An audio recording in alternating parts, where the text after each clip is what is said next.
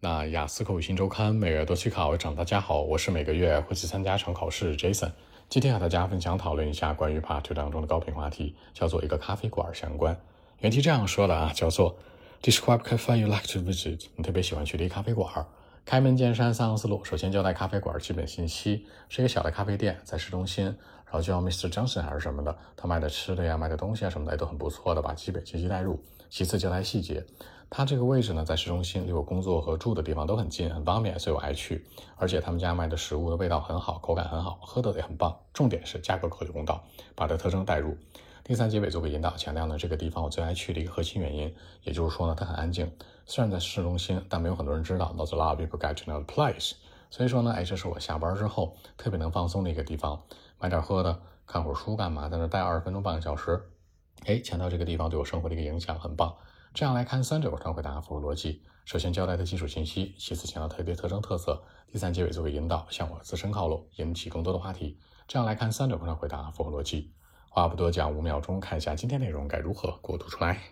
Well, actually, I mean, the cafe I'd like to visit is not very large. It could be very small, a smaller one. The name's like uh, Mr. Johnson or something. Uh, I mean, I couldn't remember the names clearly. Uh, I have been there many, many times, but I couldn't remember the names clearly. I mean, uh, for me, I mean, I think that it has a perfect location. It's right in the central area of CBD. Of course, it's getting close to where I work and live. This is the main reason why I like to go there, maybe five times or six times each week from Monday to Friday. Occasionally, or sometimes, I mean, on weekend, I like to go there as well. You know what? The food and drinks can be very important. I mean, like the vegetarian salad, like a black coffee. I mean, the flavor is different. I love it. More importantly, the price, I mean, it has a more reasonable price, not very expensive or, you know, something that I can afford. Uh, it's very, very great. Here is like uh, another reason that oh, why I like to go there. You know what? Usually after hard day of work or study, I like to go there, maybe spend half an hour or 20 minutes there. Just, you know, grab a cup of tea or coffee, well, read something there. I mean, it could be the uh, moment that I like the most. And of course, another reason that I want to mention about is a smaller coffee shop or smaller cafes that uh, not a lot of people get to know the place. I mean, uh, it's right in the central area of CBD, right? But not a lot of people get to know it.